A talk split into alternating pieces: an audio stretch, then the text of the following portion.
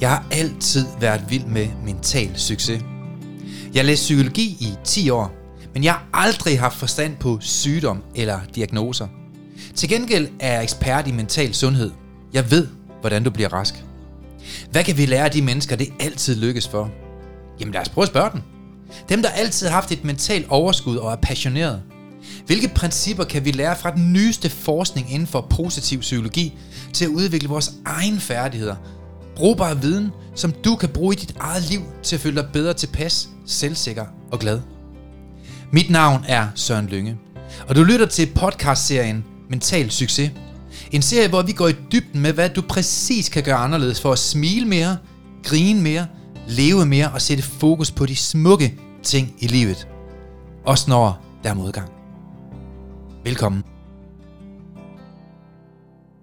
Hej Søren. Hej Per. Vi er taget ud af huset i dag, og hvor er vi taget hen? Jamen, vi er jo på Fyn i dag. Fyns land. Mm-hmm. Over at besøge Anita. Og øh, vi sidder inde i hendes stue med en dejlig udsigt. Det må man sige. Og øh, lille gravhund går rundt omkring os. Der er selv, selv i vindueskammen er der gravhund. Har du set det, Per? Og der er en bog om gravhund. Og vi sidder her sammen med Anita, der smiler så smukt. Mm-hmm. Dagens tema, Per. Ja. Stress. Mm-hmm. Lige præcis. Alt for mange mennesker kæmper med stress. Vi har hørt det så mange gange, vi er ved at være træt af det. Men øh, mennesker, de har jo et problem i Danmark, fordi de åbenbart ikke ved, hvordan man løser det. Mm. Ellers så har de sikkert ikke haft det. Så vi tænker på, øh, måske kunne vi komme ind på nogle, øh, igen, vores øh, ideologi her, det er at, at give jer nogle mentale værktøjer til, hvordan I kan mindske stress eller følelsen af, det ikke at kunne få hverdagen til at hænge sammen. Lige præcis. Og jeg tænker, Anita, du er et godt eksempel. Velkommen til dig. Tak skal du have. Anita, hvor var du for to år siden i dit liv? Jamen, for to år siden, der øh, havde jeg et rigtig godt liv, hvor jeg øh, stod op hver dag jo selvfølgelig. Ja, Gik tur med hunden, spiste morgenmad, kørte på arbejde lidt over syv, og var ude på jobbet klokken 8. Og så øh, var jeg glad for at tale med kunder, og alt det kørte, øh, som det skulle.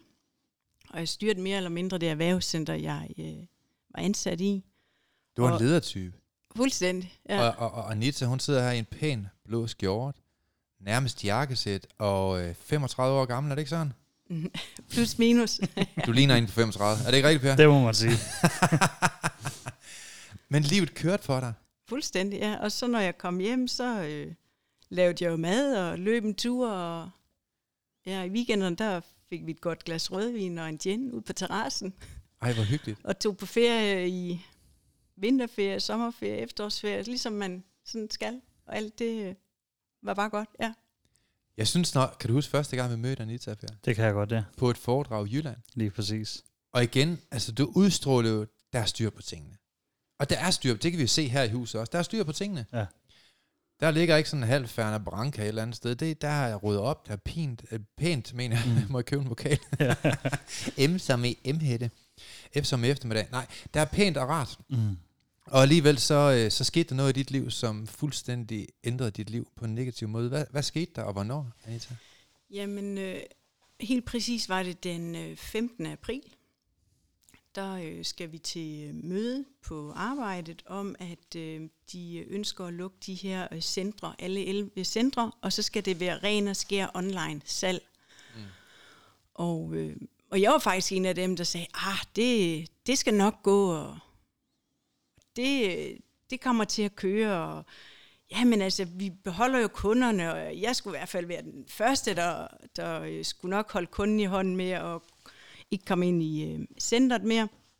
Men øh, simpelthen øh, sørge for, at der blev sendt de her nyhedsbrev ud til vores øh, faste kunder om, at øh, nu skulle de bare tage fat i mig øh, på mail og telefon, i stedet for at komme ind i centret og hente deres varer. Mm. Øh, Så jeg var sådan ligesom den, der øh, sådan holdt teten, og øh, det var også sådan, at de andre øh, centre, de var sådan meget sådan negative, og sådan, hvor jeg blev, nej, men øh, det skal nok gå, og jeg skal nok lige komme og hjælpe jer med at pakke øh, butikken ned. Og, og så på halvanden måned, så skulle vi så pakke de her butikker ned, og så flytte det hele ind ren og skær på vores hovedkontor. Så vi kun øh, skulle øh, servicere kunderne fra Aarhus, Odense og København. men det var simpelthen, altså der, øh, der må jeg sige, der tog jeg altså virkelig problemerne med hjem, og det har jeg ikke gjort før. Mm. Hvad, hvad, hvad sker der, når man tager problemerne med hjem? Jamen, man er fuldstændig øh, overloaded, og, og altså, min mailbox, den øh, blev bare ved med at hobe sig op, for vi gik også fra 32 mand til 15 mand. Mm.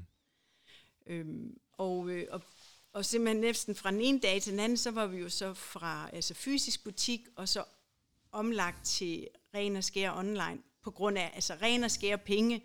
Altså der var jo mange penge at spare, det kunne jeg også godt se jo fra organisationens side af.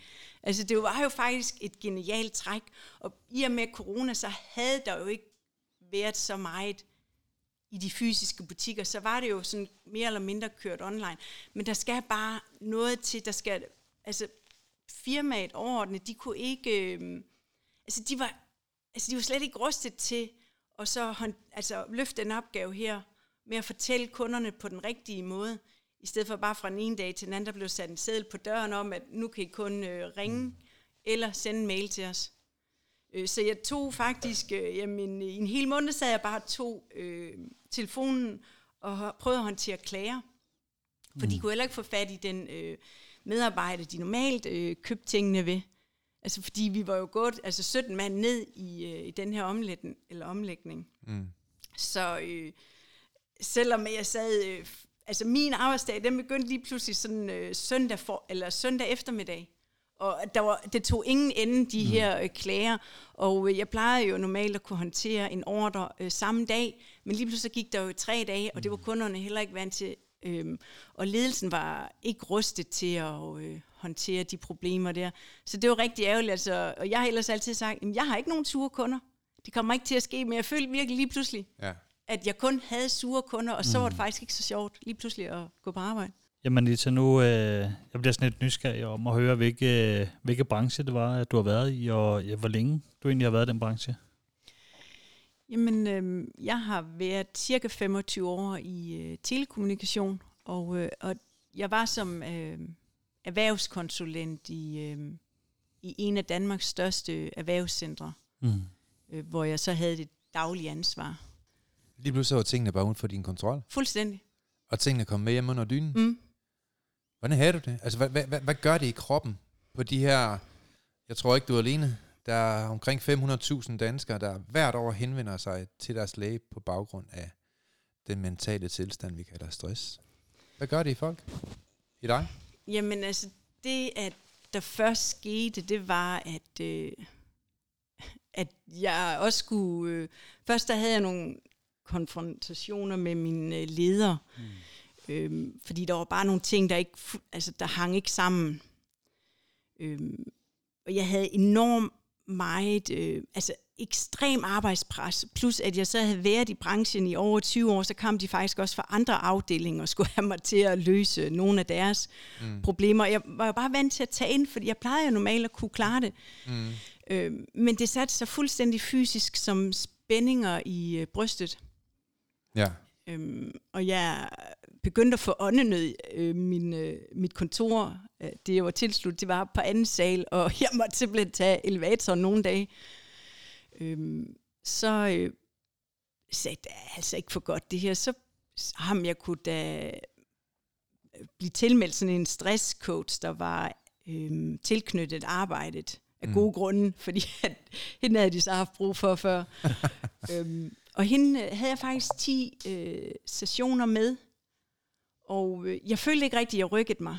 Øhm, jeg kan lige så tydeligt huske, en, hvor hun øh, sagde til mig, at, at jeg skulle prøve at spørge mit hjerte, øh, fordi det havde det helt sikkert svaret på, hvad det var, der var galt i, øh, med mine spændinger i brystet.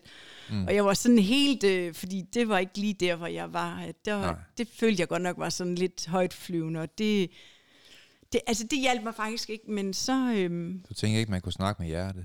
Nej, det var ikke lige øh, den metode, at øh, jeg tænkte, at der var det Nej. rette for mig, men det kan jo så godt være, at der var nogen, der Ja. kunne øh, bruge det råd. Men øh, så mødte jeg jo så dig, ren og skær, øh, sådan tilfældigt. Ja. Hvordan gjorde du egentlig det? Jamen, Det var, at du var på de sociale medier, Okay. hvor du sad og snakkede om, at... Øh, Så er der og At- klog. Ja, at øh, man kunne øh, kontrollere sin hjerne Ja. Ja. Mm. øhm, Ja, så var du med til et foredrag også, jo. Mm. Ja. i Vejle, Mm. hvor at det var jo fise ballade, og så tænkte jeg, der er endelig en, som taler samme sprog som mig, som ikke kunne finde på at sige det der. Prøv nu lige at spørge. Dit hjerne. Ja, Eller hjert. ja nemlig. Altså det var sådan lidt mere sådan, Mm. det kunne jeg forstå. Men hvad er Ja. det, der er anderledes i din tilgang, så? Altså man kan jo sige, at øh, det handler jo ikke så meget om, hvad man tænker på, men det handler mere om, hvordan man tænker generelt. Mm. Man kan sige, at stress er jo ikke øh, noget negativt. Der er mange mennesker, der står og øh, tror, at stress det er farligt, men stress er jo sådan set godt, for det får os til at performe bedre. Mm. Mm. Altså man kan i hvert fald sige, at den tilgang, som danskere har til det nu, det virker ikke. For der er flere og flere, der får stress. Og stress, mm. det koster samfundet jo.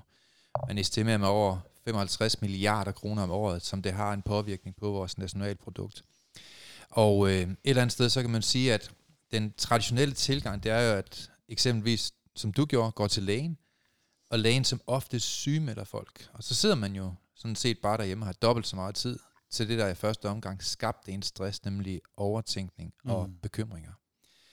Så hele den der øh, psykologiske tilgang, som man anvender i praksis, hvor man så typisk enten giver en piller eller sender en til en psykolog, hvor psykologen typisk vil sidde og tale om de ting, der er ført til stress. Alt det her synes jeg definitivt er helt forkert. Mm. For jeg mener ikke, at man behøver at forstå årsagerne til, hvorfor man er stress. I det hele taget at forstå, hvorfor sket er sket. Og stille sig selv spørgsmål, jamen hvorfor dit og hvorfor dat, det er jo ikke den metode, jeg overhovedet bruger. Mm. Så øh, man kan sige, at hele det system, jeg har skabt, det kigger jeg kun frem med, hvad kan du præcis gøre anderledes. Mm. Og så er der mange, der spørger, jamen, er det så coaching, du laver, Søren? Og nej, det er det faktisk ikke. Det er nærmest det stik modsat. Fordi i coaching, der skal man jo selv finde et svar. Men i det system, jeg har arbejdet med i mange år og skabt, øh, der, der, der får man jo et svar. Det er mere en opskrift på, hvordan man skal tænke. Mm. Så man lærer, at øh, eksempelvis alle tanker kommer fra vores hjerne. Og når de når til vores bevidsthed, så øh, er de neutrale, Mm. indtil din hjerne den bliver tillagt en betydning eller en værdi. Og når vi værdibaserer en tanke, så er det som oftest ud fra vores værdier. Hvad der er vigtigt for os. Hvad der betyder noget for os. Hvad vi tillægger betydning. Og det er jo sådan, det vi fokuserer på, det vokser. Så hvis man tillægger en betydning til alt det, der er negativt, alt kaos på arbejdspladsen, at man ikke vil give slip på det igen, jamen så er det det, der kommer til at fylde, og det er det, der mange gange er med til at skabe stress i vores liv. Fordi man bliver jo ikke stresset over noget, som man er ligeglad med. Man bliver kun stresset over noget, man har tillagt en betydning. Og mange af de tanker, vi havde i går, det er jo ikke nogen, vi kan huske i dag, men vi kan huske de vigtigste tanker. Mm. Så den metode, jeg bruger også, øh, som jeg også brugt på dig, Anita, det er jo det her med, at man, man får nogle værktøjer til, hvad man præcis skal gøre anderledes, i stedet for, hvad man har gjort forkert, og hvorfor det var forkert. Så man kan sige, at øh, jeg tror, det her med at arbejde og give folk færdigheder, det, det, det tror jeg, det bliver det nye, nye sort. Mm. at man ikke, man kan da godt, man kan da godt for mit vedkommende øh, sygemelde folk, men at sygemelde folk, uden at give dem nogle værktøjer til, hvad de skal gøre anderledes, og gøre dem bekendt med, hvad de egentlig gør forkert, det synes jeg, det er fuldstændig tåbeligt. Øh, så man kan sige, at øh, jamen, hvordan virker det på dig, at få den her anderledes type nye psykologi? Jamen, det har virket på den måde, at jeg har fuldstændig kontrol over øh, mine tanker. Altså, hvilket jeg holder fast i, og øh, hvilket jeg lader passere. Fordi jeg vil faktisk sige, at jeg ikke har nogen problemer i dag, fordi jeg tænker i løsninger. Mm. Mm. Faktisk mange af de problemer, jeg havde, før jeg stiftede bekendtskab med, med dig, øh, altså, det var et vilkår og ikke et problem. Ja, lige nok det. Øh, så jeg brugte rigtig meget energi på noget, som var et vilkår og ikke kunne løses. Ja. Så. Ja, dertil kan vi så sige til lytteren, jeg arbejder jo med, at der er tre problemer her på jordkloden. Man har det, man kalder et ukontrollerbart problem. Det er problemer, der er uden for vores kontrol. Og det er for eksempel vejret, eller øh, vævesigten, eller hvad det kan være. Der er krig, det kan vi ikke ændre på. Og så den anden problemstilling, vi har, det er jo problemer, der vedrører alle andre mennesker end os selv. Altså andres problemer. Og den sidste problemstilling, det er problemer, der vedrører os, mig. Og det, der er problemet med rigtig mange mennesker, det er, at mange mennesker ubevidst fokuserer meget af deres tid og deres fokus og deres energi på ting, der er uden for deres kontrol, altså mm. andre mennesker og ukontrollerbare problemer. Og når jeg spørger på min foredrag, hvor mange mængder af dine mentale ressourcer tror du selv, du bruger på at irritere dig over ting, som er uden for din kontrol, altså andres problemer, din mors, dine kollegaers, din arbejdsplads, eller alt det, du ikke kan kontrollere, øh, så svarer faktisk de fleste 80 procent. Ja. Og det er jo ret sygt at tænke på, at hvis man bruger 80% af sine mentale ressourcer på at irritere sig over ting, som man ikke kender på alligevel, så er der kun 20% til overs til rent faktisk at skabe en bedre livskvalitet. Og så kan jeg spørge jer, lyttere, er 20% af dine mentale ressourcer nok til at skabe den livskvalitet, du gerne vil have? Og de fleste vil jo sige nej. Og hvis det er tilfældet, jamen, så må man jo lære at give slip på de ting, som man mm. ikke kender på alligevel. Og når man lærer det, det er jo en metode, som vi træner folk i i vores program. Når man lærer det, så bliver man altså sat fri, og man får meget, meget stor mængde af energi til overs. Mm. Fordi hjernen bruger lige så meget energi på at tænke, som den bruger på at handle. Så i stedet for at tænke om masse ting, så er det faktisk nemmere og smartere at handle, hvis man vil skabe resultater. Handler du mere nu, Anita, vil du sige? Bestemt, jeg altså virkelig blevet ekstremt god til at flytte fokus øh, fra ting og mennesker, som ikke gavner mig. Mm-hmm. Øhm, jeg har jo lært det der med, at jeg kan ikke kontrollere eller kontrollere andre folks øh, adfærd, tanker, ord og handlinger, men jeg kan fuldstændig kontrollere, hvordan jeg tænker. Mm. Så altså destruktive følelser som skuffelse og vrede, det får simpelthen ikke lov til at forpeste øh, mit sind og hjerne. Hvordan er du i dag? Jamen, øh, jeg har det godt. Altså, jeg vil faktisk sige... du ser at, også godt ud. Ja, Det må man sige. tak. altså, jeg vil sige, at jeg er gået fra at have haft virkelig stress øh, til overskud og glæde hver evig eneste dag. Det er jo fuldstændig mm. vildt. Ja. Det her ting, som du har lært, altså af mentale nye færdigheder, som så resten af Danmark ikke bliver præsenteret for, fordi de får en pille. En pille, den ændrer jo ikke dine din handlinger. din pille ændrer jo ikke den måde, du tænker på. Øh, og det at blive sendt hjem absolut heller ikke gør den helt store forskel for mange mennesker, fordi man sidder bare og ser Netflix. Mm. Men, men det her at få nogle helt nye færdigheder på, hvordan du skal programmere din hjerne anderledes, jamen altså, hvad har det gjort for dit energiniveau i forhold til dengang du var stresset? Jamen altså, jeg har jo lært at lave de her øh, langsigtede mål, og så huske mm. det, du kalder altså mit why. Ja. Mål, plan, og så visualisere øh, de her oplevelser. Mm. Altså, og jeg vil også sige, det der med en plan, det er virkelig fantastisk, fordi hvis min hjerne, den sådan går sådan helt i frygt og fortæller mig selv, at det, det kan jeg ikke, ja. så husker jeg bare min hjerne lige på planen, og så øh, skifter jeg hurtigt energi. Ja. Øh, og også tanker. Ja. Øhm, så jeg vil faktisk sige, at jeg er jo, altså, jeg sover hele natten, er glad, jeg går igen lange ture med min hund. Ej, hvor er det øh, Og jeg har overhovedet ikke noget åndenød jo selvfølgelig. Og så har jeg overskud til at, min familie og, mm. og løbe igen. Og så har jeg simpelthen bare altså, fuldstændig forøget min livskvalitet siden sidste sommer, hvor at jeg ja, fik stress. Og der kan jeg måske lige sige til jer, der lytter, i, i, i den metode, jeg anvender i hvert fald, der bruger vi meget det her med, at man skal ikke lytte for meget til sine tanker. Man skal tale til sine tanker i stedet for. Man skal sætte nye standarder. Man skal have kontrolhatten på, kaptajnhatten, og få styr på tingene. Fordi når der er styr på skibet, så, så ved hvor det sejler hen. Men, men Anita, det her, øh, der er jo ikke mange danskere, der vælger at arbejde med sig selv. Er det svært? Er det fordi, de ikke kan finde ud af det, tror du? Nej, det er faktisk øh, nemt, fordi du netop har den her øh, tilgang til det, som gør det ja, altså sjovt. Og så har vi også mm. øh, Per med på sidelinjen, som ja. er utrolig autentisk. og Altså, jeg tager virkelig hatten af for den måde, du også øh, har håndteret dine ting på mm. i livet. Mm. Øhm, så det er, det er nemt. Det er mm. virkelig nemt, fordi at altså det netop er de her dagligdags problemer, at øh, I griber og så sætter en simpel færdighed på, mm. og så, ja, altså du giver mig svaret. Jeg skal ikke selv finde svaret. det er en opskrift, ja, ja, hvor man får leveret et svar.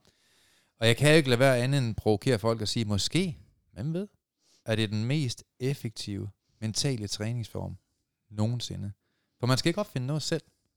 Vi mener jo hos os, at det er jo ikke raketvidenskab at, at finde ud af, hvordan opstår stress, og hvordan undgår vi det. Mm. Hvordan opstår selvskade, og hvordan undgår vi det. Hvordan opstår angst, og hvordan undgår vi det. Alle mennesker ved i dag, eller i hvert fald mange, der går op i det her, ved, hvordan stress det opstår, og hvordan vi kan undgå det. Og det er jo meget besynderligt, at på trods af, at man har den her viden, så formår mange psykologer, kommuner, psykiatriske afdelinger, øh, velmenende coaches ikke at give det her videre til folk i en, øh, i en metode, så de rent faktisk forandrer deres liv. Fordi kurven omkring stress, den bliver kun værre og mm. værre og værre. Og jeg tror, en af de store problemer i Danmark, det er, at mange mennesker, de ved slet ikke, hvordan man får stress. Og de ved for slet ikke, hvad stress det er. Mm. Der er mange, der tror, at stress det er en sygdom. Det er det ikke. Der er også mange, der tror, at stress det er en diagnose. Det er det heller ikke. Stress er i gåsøjne bare en mental tilstand, som er skabt individuelt. Så er der nogen, der siger, at det er min chefs skyld. Mennesket har jo en eller anden evne og en eller anden øh, trang til at give omverdenen ansvaret for, at man er havnet i stress. Men lad os nu sige, at det var omverdenens skyld. Så får man svært ved at forklare, hvorfor nogle meget, meget dygtige og meget, meget gode arbejdspladser også har medarbejdere, der får stress. Mm. Og hvis en får stress i en virksomhed, og det er chefens skyld, hvorfor får alle 200 andre ansatte så ikke også stress? Mm. Så vi kan konkludere på mange områder, at stress det er noget, der er individuelt skabt på den måde, vi programmerer os selv på, inden vi går hjem og inden vi går i seng. Og dermed er det også et individuelt problem, vi skal håndtere. Mm. Og vi mener jo altså, jeg mener, at man håndterer stress ved at lære folk, hvordan de skal tænke anderledes. For de simpelthen fejlprogrammerer deres måde at tænke på. Og derfor kan jeg godt lide mit yndlingsspørgsmål. Jeg ved ikke, om du kan huske det, jeg har fyret det af før, Per. I får den altså lige igen for mm-hmm. dem, mhm. der følger den her mental succeskanal. Hvis du bevidst kunne vælge mellem de tanker, der gør dig skidt, og de tanker, der gør dig godt, mm. hvilke tanker vil du så vælge? Og de fleste siger, Søren, så vælger jeg selvfølgelig de tanker, der gør mig godt. Og faktum er bare, at det gør folk ikke. Folk vælger faktisk oftest de tanker, der gør dem skidt, og der har du forklaring på, hvorfor mange mennesker har det skidt. Men tak fordi du spurgte. Jeg vil ja. godt forklare, hvad stress det er. Jeg sidder bare og hører på mig selv. Men stress, det fremkommer kun af den tankeproces, vi kalder bekymringer. Mm. Og mange danskere ved jo ikke, hvad en bekymring er. For hvis de vidste det, så kan de jo undgå den. Og hvis man ikke er bekendt med det, man gerne vil undgå, så kan man ikke undgå det. Så man kan sige, at bekymringer, det har vi jo lavet definitionsbegreb omkring. Og det er tanker omkring ting, der endnu ikke er sket, eller tanker omkring ting, som ikke findes løsninger på her. Mm. Og når man bevidst eller ubevidst vælger at bruge rigtig meget krudt på ting, som ikke kan ændres, eller ting, som ikke findes løsninger på, så udvikler vi altså den mentale tilstand, som vi kalder stress. Og stress består faktisk af angst. Angsten for ikke at række til, angsten for ikke at være god nok, angsten for ikke at være pæn nok, angsten for, om jeg kan nå det, angsten for, om kommer det til at gå godt nok. Og når man har den her tilstand her, så er hjernen altså på overarbejde og bruger en rigtig stor mængde af energi, så vi egentlig lige så godt kunne have brugt på at være nærværende og hyggeligt. Mm-hmm. Kunne du mærke det dengang, Anita, at, at din hjerne var på overarbejde, at du ikke kunne give slip på ting, og du tog tingene med hjem, og du tænkte på ting, der ikke fandtes løsninger på, og ting, der ikke øh, lige gav mening, og, og så videre, og så videre. Kan, kunne du mærke det? Meget, ja. Og så satte det sig jo simpelthen fysisk i kroppen jo. Mm. Så det kunne jeg bestemt mærke. Og også det der med, det dræner jo bare fuldstændig hele ens øh, altså glæde. Mm. Altså der, jeg troede virkelig ikke, at jeg kom til at grine og, og smile igen. Nej. Øh, da jeg virkelig var ja, fordi, på den anden side. Du, som du snakker om også, så var det jo lige før, at du ikke øh, gik med hunden til sidst. Ja. Det var svært ved at gå op øh, på anden sal. Fuldstændig, ja. Så det, øh, der var en måned, hvor jeg faktisk ikke gik med min hund, fordi jeg var så bange for, at jeg enten faldt om, eller et eller andet, fordi jeg havde så ekstreme smerter i brystkassen og så åndenød. Må jeg lige høre, det vil sige, at for, for lad os bare sige et halvt år siden, der sad du inde ved det her spisebord, i den her stue, mm. med den dejlige udsigt, og den lille pølse over vindueskarmen. Ja. Og så kunne du simpelthen ikke få dig selv ud af hoveddøren. Fuldstændig, fordi at jeg havde det så skidt, ja. Det er jo fuldstændig vildt at tænke. Ja, det er sindssygt, når man ser mm. det i dag. Altså, ja. ja, det er jo et nyt liv at se på dig ja. i dag. Ja, ja, bestemt. Ja. ja. Helt vildt. Det var bare fantastisk at løbe en tur om morgenen, og ja, ja. om eftermiddagen og i weekenderne. Mm. Det havde jeg jo ikke øh, overhovedet overskud til. Jeg tænkte, jeg falder om, jeg falder om, hvis øh, at jeg bare forsøger at tage de løbsko på. Så. Vi havde en lille oplevelse i går også, to Anita, ja. som faktisk førte til, at jeg sidder her i dag. Mm. Det var, at øh, du ringede til mig og sagde, at øh, du var så glad, fordi du havde fået tilbudt nyt arbejde. Mm. Og øh, så snakkede vi nogle dage efter, så havde du bare ikke lige pludselig alligevel. Nej. og, øh, og hvad der egentlig imponerede mig, og egentlig gjorde, at jeg sagde til Per, vi skal til Fyn i dag, det var den her måde, du taklede det på. Ja. Det, var, det er simpelthen, til jer, der lytter, det er to vidt forskellige mennesker. Det kan jeg simpelthen ikke påpege nok. Har du spolet et halvt år tilbage, eller i hvert fald et år tilbage på Anitas liv, så har du været fuldstændig i kulkælderen, og du har siddet ja. og tudet hen i sofaen, og du har mm. ikke forladt den her stue. Men du tog det jo i stiv arm. Vil du prøve at fortælle om den oplevelse? Jamen, det vil jeg gerne. Øhm, det var jo så, at, øh, at jeg synes selv, at det var, gik rigtig fint, og øh, hende, der sådan stod for arbejde, hun gik også og sagde, det er så fint, det du gør, og bare bliv ved. Og, sådan. og du, er blevet an, du, du er sådan set ja. blevet ansat, ikke? Altså, du, ja. du simpelthen kommet ind på et nyt arbejde, er det ja, ikke sandt? fuldstændig, ja. ja okay. Og så, I en butik? hvor Ja. det skulle være. Ja, Ja, okay. ja. en butik, og, så, og det var så et helt nyt øh, farveområde. Men det var også lige meget, jeg havde mod på lidt af hvert. Der havde jeg jo sagt Fedt. til mig selv, det her, det kan jeg sagtens klare. Ja. Og så, øh, så skete der så det, jeg blev kaldt øh, ind til samtale. Og så spurgte hun så, hvordan det gik. Så ah, men det, det går rigtig fint. Jeg ved godt, hvor tingene de skal være, og det, det kører. Mm. Så sagde hun, jamen, du er godt klar over, at øh, altså, jeg skal bruge en person, som er hård ved medarbejderne, som øh, kan sætte dem på plads og holde dem i gang, fordi er alle de medarbejdere, jeg har. Og jeg var sådan, det, det var meningen, at jeg skulle tage over og være butiksleder, øh, fordi den butiksleder, der var, hun øh, skulle på barsel. Mm. Og, øh, og så havde hun så åbenbart læst op på en øh, personlighedsprofil, der hed øh, Disk. Og øh, hun blev ved med at sidde og sige nogle, altså jeg vidste sådan fornuftigt godt, hvor jeg lå hen, hun blev ved med at sige, at jeg var i en anden øh, profil, end den jeg var. Og jeg lå hende bare sidde og snakke, og så siger jeg så til hende, fordi det er jo igen, altså det er jo hendes ord. Mm. Altså det, jeg lod det bare passe, og så vil jeg også bare sådan, øh, altså jeg ville ikke gå ned på hendes niveau, fordi hun havde nok at kæmpe med, med alle de ting, hun havde fortalt mig. Ja. Og øh, så tog jeg det bare sådan stille og roligt, så sagde jeg så til hende, jamen det står jo der fuldstændig frit for at fyre mig jo. Det, altså, det, er jo, det kan du jo bare gøre jo. Det er Altså, du ligeglad med. Fuldstændig. Altså det gør du bare. og så, øh, og så, så vi kan komme videre i livet også. Altså. Ja, ja. Og så var hun sådan helt øh, over, jeg bare tog det sådan, og så var hun sådan lidt, og så blev hun også sådan lidt, så sagde jeg, "Jamen, nu, øh, nu pakker jeg bare øh, her, og så går jeg ud og siger farvel til medarbejderne. Og så vil jeg da ønske jer alt held og lykke øh, med den butik her. og så gik jeg så ud, og så sagde jeg så øh, Ja. til dem, at øh, Nå, jamen, jeg er lige blevet fyret, men øh, I skal da held og lykke, og det har været fantastisk at lære jer at kende. Og så bagtalte de så hende lige så meget, som hun bagtalte dem. Så der vidste jeg så bare, ja, det var ret vildt, så vidste jeg så bare, at det der arbejdsmiljø, det, øh, det skulle jeg ikke ind i overhovedet. Ja. Så det var bare øh, total optur at gå derfra. Og så tog jeg hjem og var glad, og så løb jeg en tur.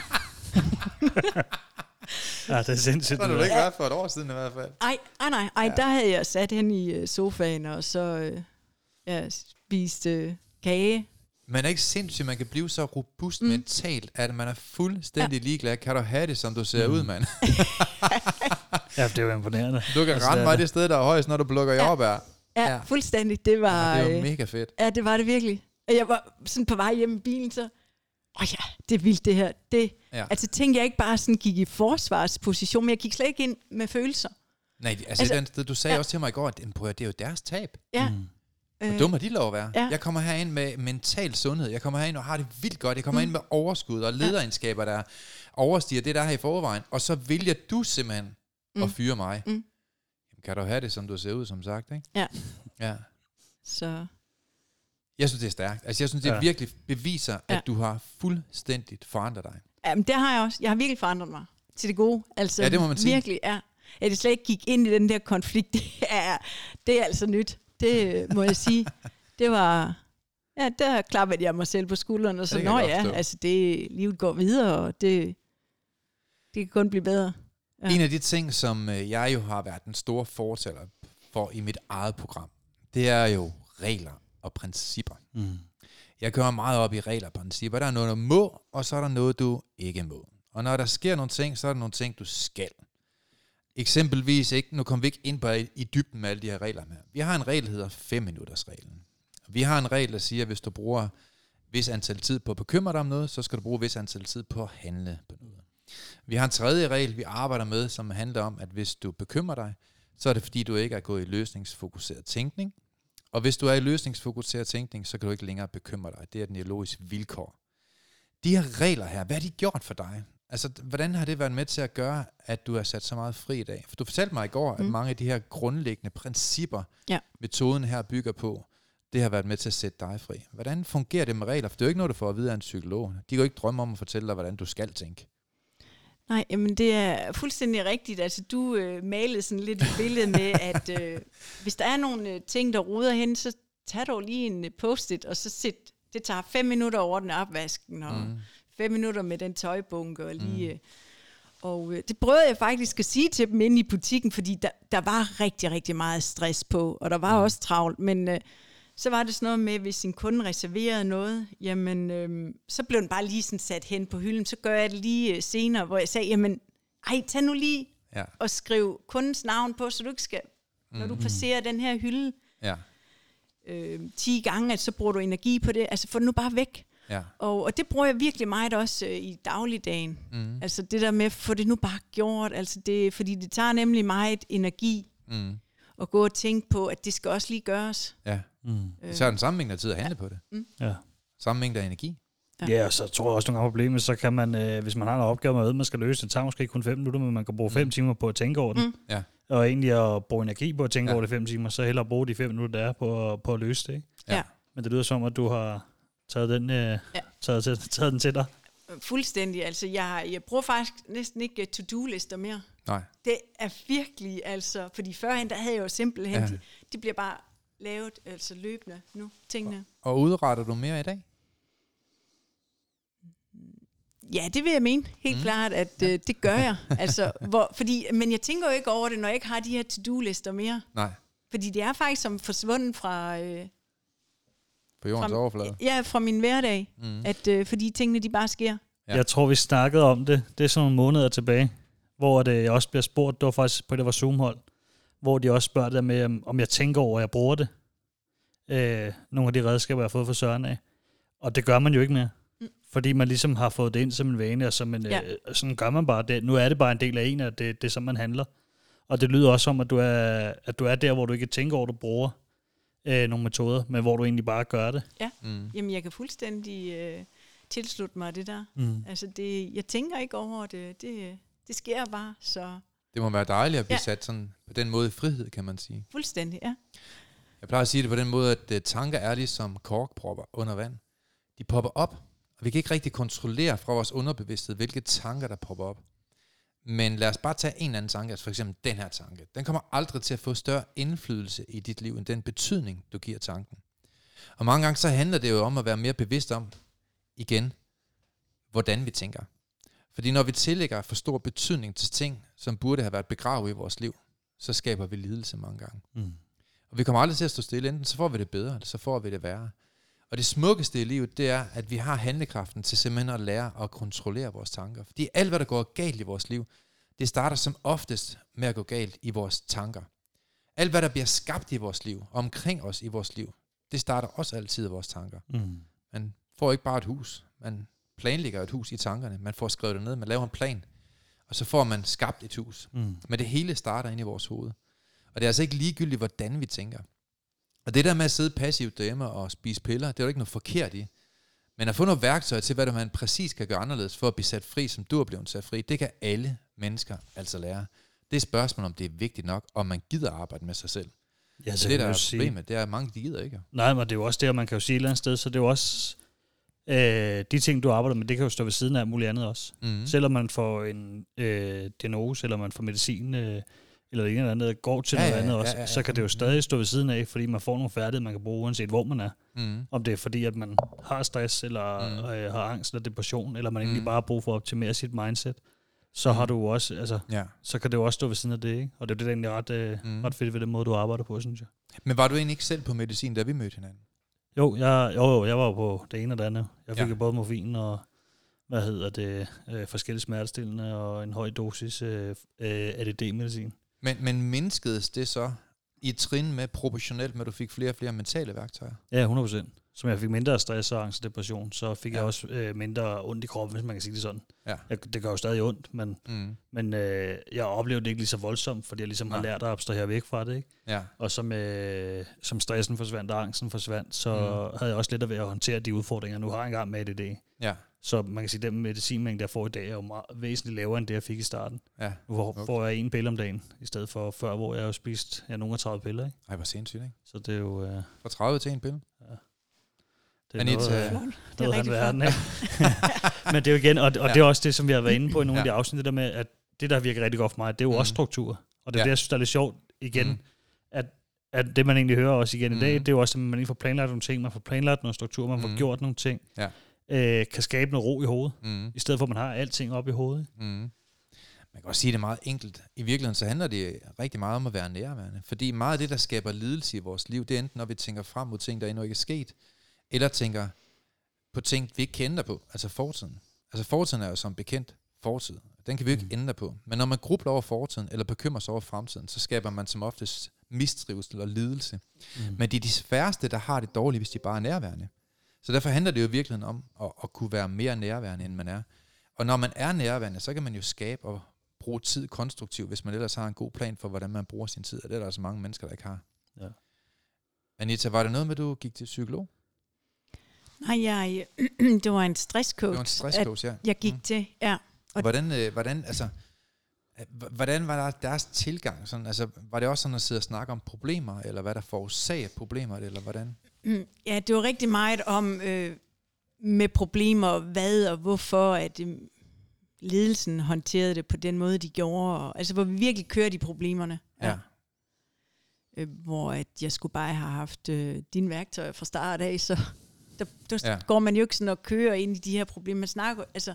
Der er man sådan set lidt ligeglad med ledelsen, hvordan de vælger, det er deres problem. Ja, ja. det er nemlig det, det er jo et vilkår. Ja. Mm. ja, det er et vilkår, det kan du ikke mm. ændre på. Det er ukontrollerbart. Fuldstændig. Fuldstændig. Øh, hvor mm. at vi blev ved med at, de første fem gange, der blev vi jo bare ved med at snakke om, hvad der mm. var sket, og hvorfor, og hvad, og det var da utroligt, og mm. ej, det kan man da ikke, og mm. alle de ting der, altså blev ved med at køre i det mm. der negative. Ja. Og der er faktisk en årsag til, hvorfor det ikke virker, og hvorfor det skaber endnu mere lidelse, og hvorfor folk de forbliver i stress, i hvert fald ifølge min mening. Og det er jo, at den forskning, som jeg har brugt mange, mange år på at arbejde med, der har vi jo fundet ud af, at hjernen kan ikke kende øh, forskel på tid. Mm. Den kan simpelthen ikke skille i tid. Så for dig er fortiden måske om to år, og din fortid er måske for fem uger siden, men for din hjerne er fortiden for et sekund siden, og for din hjerne er fremtiden om et sekund. Mm. Så det vil sige, at hjernen føler alt er lige nu. Så når vi sidder eksempelvis ved en stresscoach, og sidder og genarbejder alle de problemer, der var, og hvorfor de var der, og hvordan de var der, og hvordan de kom til at være der, så sidder vi faktisk og genlever alle problemerne igen. Mm. Og det er jo i virkeligheden den problemstilling, rigtig mange psykologer står overfor i forhold til deres syvårige uddannelse. Det er jo, hele uddannelsen er meget, på mange områder baseret på, at vi skal arbejde med, hvad der er sket, og hvorfor det er sket, og hvordan du mm. følte, da det skete. Og det mener vi altså definitivt ikke er nødvendigt mere. Jeg synes simpelthen, at man skal prøve at springe over det led. Jeg siger ikke, at det er forkert at analysere fortiden. Jeg siger bare, at det ikke er altid nødvendigt at analysere mm. fortiden. Det er ikke nødvendigt for at forstå fortiden og få en bedre fremtid i hvert fald. Man kan sagtens få en bedre fremtid, sagt med andre ord, selvom at man ikke vælger at bruge tusind år på at analysere fortiden. Og så kan man jo handle anderledes. Det er det, der er smukt. Mm. Vi er jo selv i kraft af, hvordan vi vælger vores valg hver dag. Og mens vi frit kan vælge, kan vi så ikke vælge konsekvenserne af de valg. Og derfor er det bare så utrolig vigtigt, at man tager nogle konstruktive andre valg. Og det må man sige, det har du i hvert fald gjort nu, Anita. Mm. Bestemt. Og jeg har ikke fortrudt. det er super smukt. Mm. Jamen, øh, har du et sidste ord eller sidste spørgsmål, Per? Jamen, øh, jeg har jo nok altid den, jeg altid har. Og det er det der med, om du lige har et, øh, et godt råd med her til slut, og så tager jeg en lille opsummering bagefter. Mm. Meget gerne. Altså, jeg har mange gode råd og forhold til stress. Jeg har arbejdet med det i de sidste 20 år. Det må man sige. Men øh, en af de rigtig, rigtig gode råd, der er omkring stress, det er, at når vi bekymrer os, så kan vi ikke tænke løsninger. Vi har to forskellige hjernehalvdele, og den ene er meget baseret på følelser, og den anden er meget baseret på fakta, rationelt, sund fornuft. En af de ting, jeg arbejder meget med i min metode, det er at træne folk over i at overkomme over i den del af hjernen, som tænker i løsningsfokuseret tænkning. Mm. Fordi når vi tænker i løsninger, så er det faktisk rigtig, rigtig svært at bekymre sig. Eller det er ikke bare svært, det er umuligt. Og derfor er det utrolig vigtigt, i stedet for at bekymre sig over ting, som man ikke kan ændre på, så er det langt bedre at se, om man kan gå ind og finde en løsning. Man kommer ikke til at leve længere af at bekymre sig. Man kommer heller ikke til at leve kortere, men man kommer til at leve dårligere med garanti. Mm. Så derfor prøv at gå over i løsningsfokuseret tænkning, og så se, hvad er der af løsninger på de her ting. Men der er mange andre gode råd, som lidt hører til mit øh, system, mit program, kan man sige. Men, men det er jo nogle dybe ting, man skal ind og lære, fordi det er jo færdighedstræning på et højt niveau. Øh, men det er meget enkelt. Det, det er jo nemt at forstå. At, der er ikke noget, der er svært, kan man sige. Nej. Men øh, alle kan gå over og blive bedre til at træne øh, deres hjerne i at tænke løsninger, frem for at tænke i bekymringer. 100%. Jamen, vi siger tak for året, men sådan lige for at opsummere kort, så tror jeg endnu en gang, at vi kommer ind på, at øh, struktur og planlægning, og lidt som vi er inde på i dag også, det der med at få nogle, øh, skabt nogle løsninger i ens liv også.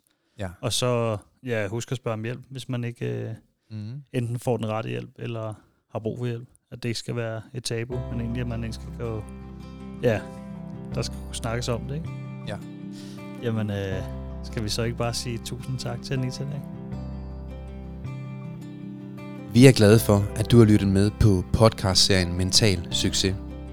Hvis ugens emne har givet dig værdi, så er du meget velkommen til at dele det på sociale medier. Og hvis du har lyst, så har du mulighed for at møde os hver måned, når vi turnerer Danmark rundt med åbne foredrag og giver mentale værktøjer væk. Vi glæder os til at se dig på mentalsucces.com. Vi ses i næste uge.